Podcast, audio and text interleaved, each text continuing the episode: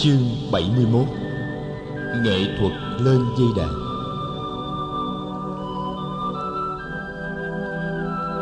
Mùa an cư hoàn mãn, Phật lên đường về miền Nam. Người ghé thăm vườn nai Ở Lộc Uyển, Phía bắc thành phố Ba La Nại, Nơi người đã nói pháp thoại tứ diệu đế, Pháp thoại đầu tiên của người. Quan cảnh ở đây đã đổi khác một cái tháp lớn đã được dân chúng địa phương dựng lên để kỷ niệm lần đầu tiên bánh xe chánh pháp được chuyển xoay. Mới đó mà đã 36 năm đi qua.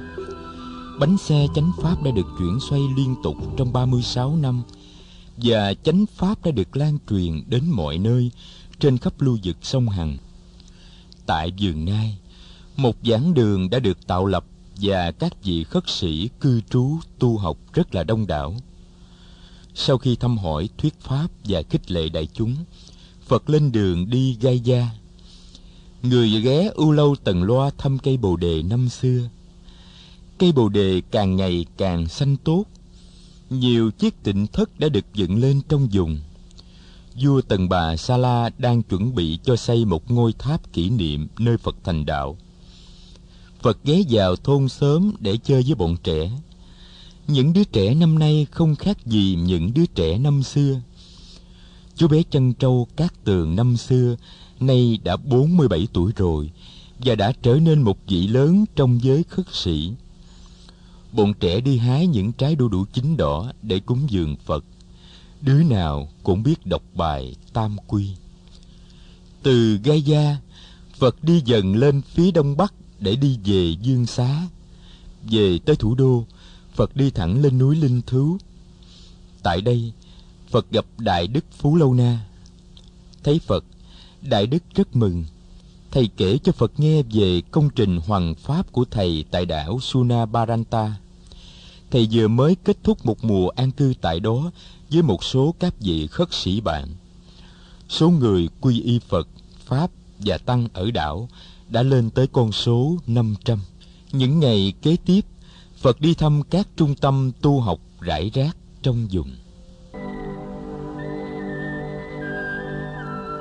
Một đêm kia, tĩnh tọa trong tịnh thất tại trung tâm giường mát, Phật thoáng nghe được giọng tụng kinh hơi bất thường của một vị khất sĩ.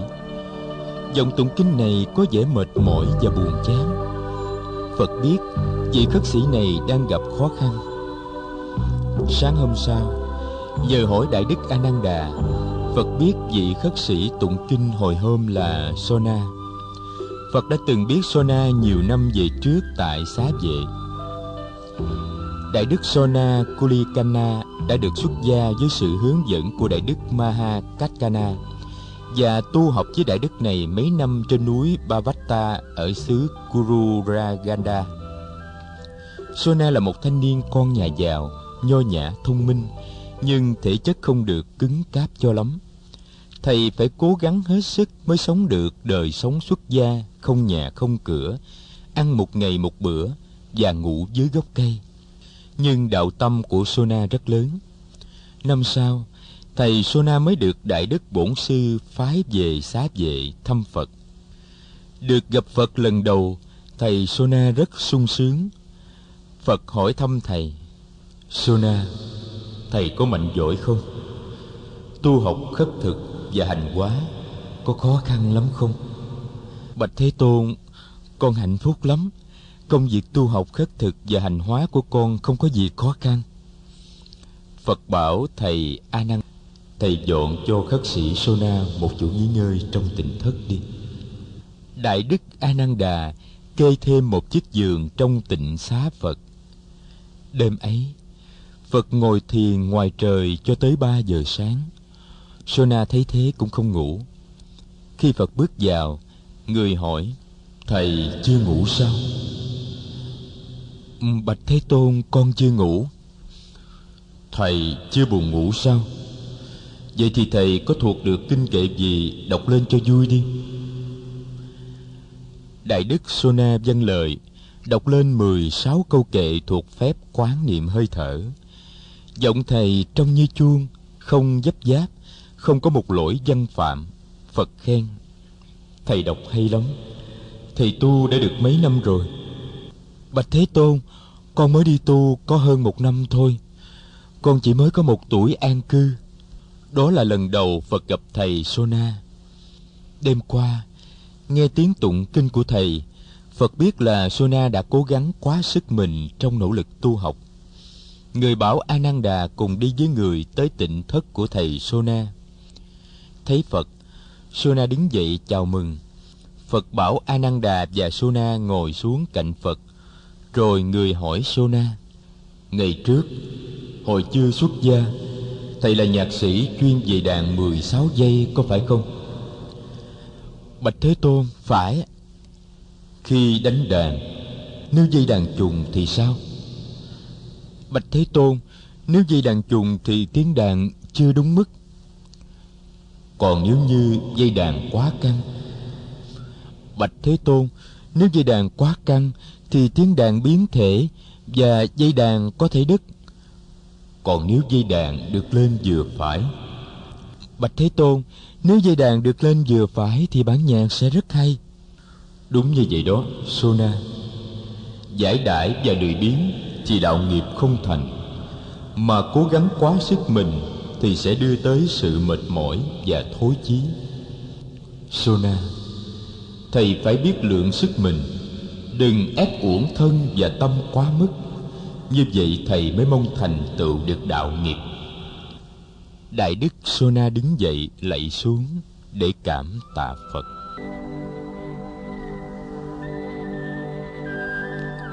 Một buổi chiều, y sĩ kỳ bà lên núi linh thứ thăm phật. Tới chân núi, ông gặp phật. Phật mới ở tu viện trúc lâm về. Ông chào phật và xin phép được đi theo người lên núi. Kỳ bà nhìn phật leo các bậc thang đá để lên núi mà trong bụng khen thầm. Năm nay phật đã 72 tuổi rồi mà người còn cứng cáp và mạnh khỏe quá. Phật leo núi một cách thông thả và ung dung một tay cầm bát, một tay cầm chéo áo.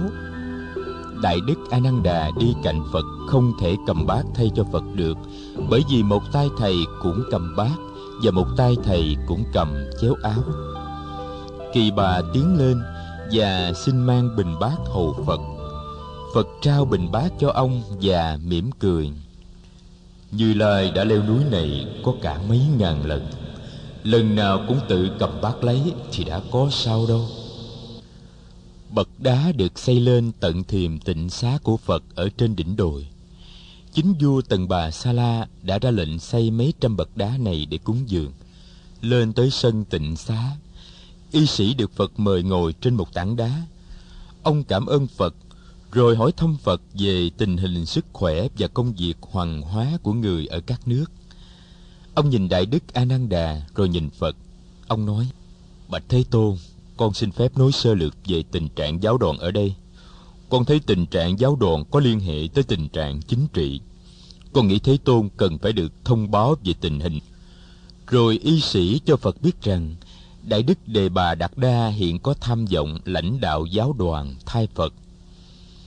Đại đức đề bà đạt đa có dây cánh khá mạnh mẽ và đông đảo trong giới các vị khất sĩ cũng như trong giới chính trị cánh tay trái của đại đức là đại đức kokalika một người được xem như là mưu sĩ của đại đức đề bà đạt đa ngoài ra còn có các đại đức như kota moraka tissa khanda devi butta và đại đức Samuddata Datta, vị nào cũng có đông đảo đệ tử.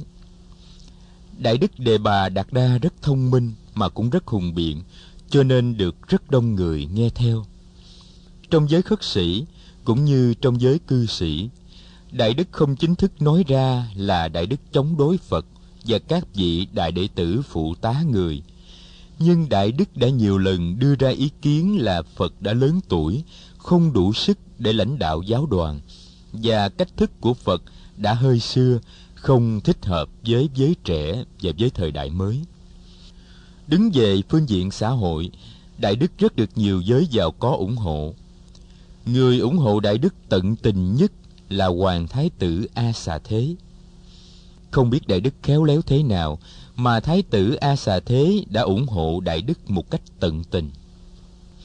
Hoàng thượng Tần Bà Sa La tin kính Phật như thế nào, thì A Xà Thế tin kính Đại Đức Đề Bà Đạt Đa như thế ấy.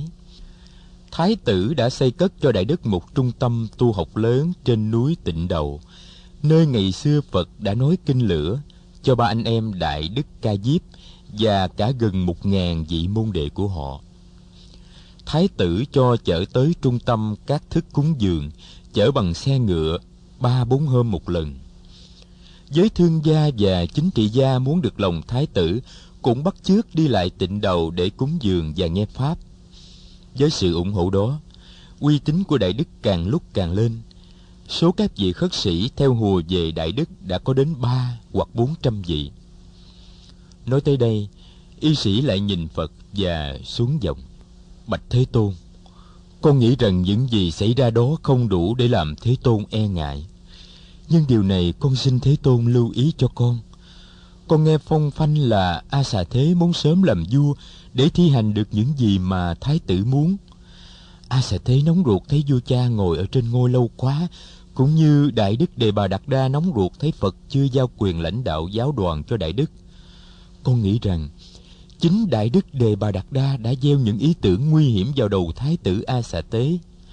Thế Tôn, vì phải lui tới kinh đô để chữa trị cho hoàng thượng và hoàng gia con đã cảm thấy các nguy cơ này nếu dạng nhất có chuyện gì xảy ra phật và giáo đoàn thế nào cũng bị liên lụy. Xin thế tôn lưu ý cho. Phật nói kỳ bà cảm ơn ông đã cho như lai biết tình hình biết được những gì đang xảy ra. Đó là điều quan trọng. Nhưng ông đừng quá lo lắng. Như Lai sẽ sắp đặt để giáo đoàn đừng bị dương dấn vào những chuyện không may. Y sĩ Kỳ Bà lại Phật, cáo từ và xuống núi. Phật dặn thầy A Nan Đà đừng tiết lộ những gì y sĩ nói cho ai biết.